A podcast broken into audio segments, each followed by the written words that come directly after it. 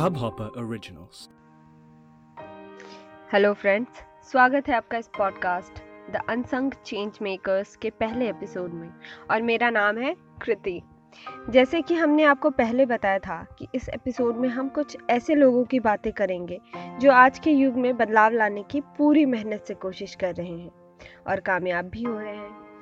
तो पहली शख्स है डॉक्टर रानी बंग। ये गढ़चिरौली की रहने वाली हैं, जो कि सेंट्रल इंडिया का एक डिस्ट्रिक्ट है और अपने अद्भुत ट्राइबल ट्रेडिशंस के लिए जाना जाता है और काफ़ी अंडर डेवलप भी है।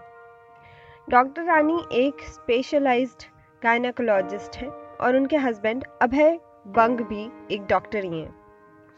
इन दोनों ने 20 साल तक रिमोट एरियाज़ में अपनी सेवाएँ दी और 1986 में रानी और अभय ने अपनी एक कम्युनिटी हेल्थ सोसाइटी सेटअप की, जिसके द्वारा वो उन जगहों पर स्वास्थ्य संबंधी शिक्षा और कार्य करना सिखा सके।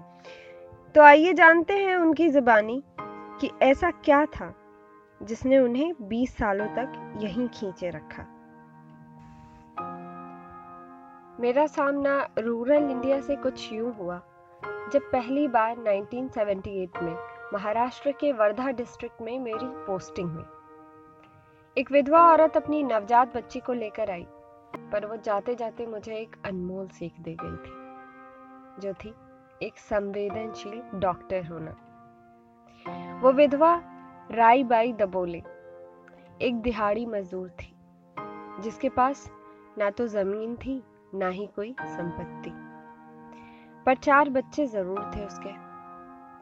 उसका सबसे बड़ा बेटा तेरह साल का और सबसे छोटी बेटी महज दो साल की थी। उसकी नवजात बच्ची को गैस्ट्रोएंटेरिटिस और न्यूमोनिया था और वो बहुत बुरी तरीके से डिहाइड्रेटेड थी। बच्ची को हॉस्पिटलाइज करना ज़रूरी था। सो मैंने उसकी माँ से कहा कि उसे किसी नज़दीकी अस्पताल ले जाए। उसने कुछ कहा नहीं, चुप रही और चली गई। मुझे अंदर ही अंदर उसके बेखबर होने पर गुस्सा आ रहा था। मैंने खुद से ही सवाल किया, ये इतने बच्चे क्यों पैदा करते हैं? ये कभी नहीं बदलेंगे। दो दिन के बाद, साढ़े आठ के लगभग, जब मैं अपनी क्लिनिक आई, तब मैंने उसी नवजात को एक पाँच साल की लड़की के गोद में देखा। बहुत ही मार्मिक स्थिति थी उसकी।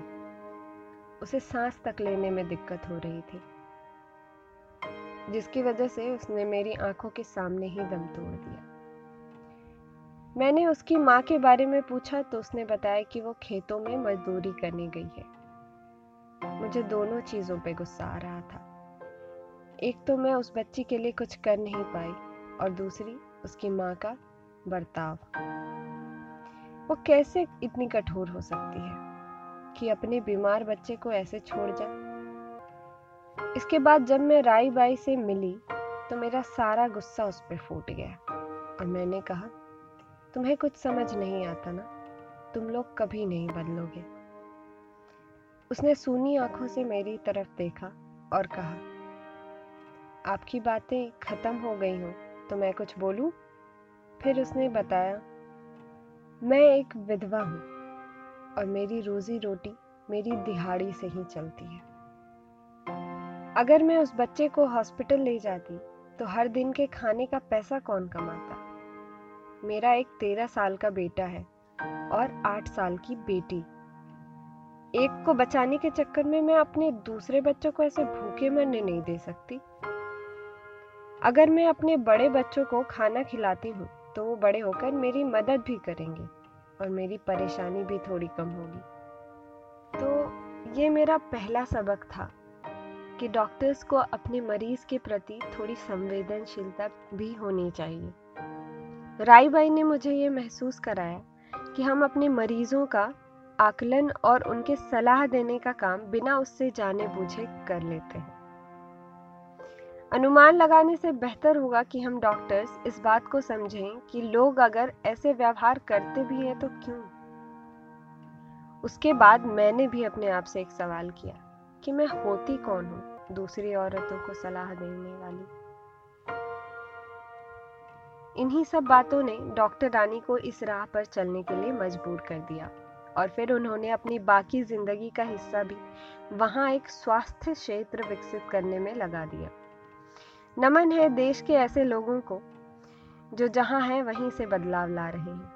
ज़्यादा मुश्किल नहीं है, आप भी कोशिश कर सकते हैं। तो इसी के साथ मैं ये पॉडकास्ट खत्म करती हूँ। बने रहिए हमारे साथ ऐसे ही और चेंज मेकर्स के बारे में जानने के लिए। If you like our podcast then subscribe and stay tuned thank you इस हब हॉपर ओरिजिनल को सुनने के लिए आपका शुक्रिया। अगर आप भी अपना पॉडकास्ट लॉन्च करना चाहते हैं तो हब हॉपर स्टूडियो वेबसाइट पे रजिस्टर करें और एक मिनट के अंदर अंदर अपना खुद का पॉडकास्ट लॉन्च करें। यही नहीं स्टूडियो देता है आपको पूरी आज़ादी कहीं भी, कभी भी अपना पॉडकास्ट लॉन्च करने की सिर्फ़ तीन आसान स्टेप्स में। तो साथ में अपना पॉडकास्ट शुरू करने के लिए तैयार just hop on Hubhopper simply content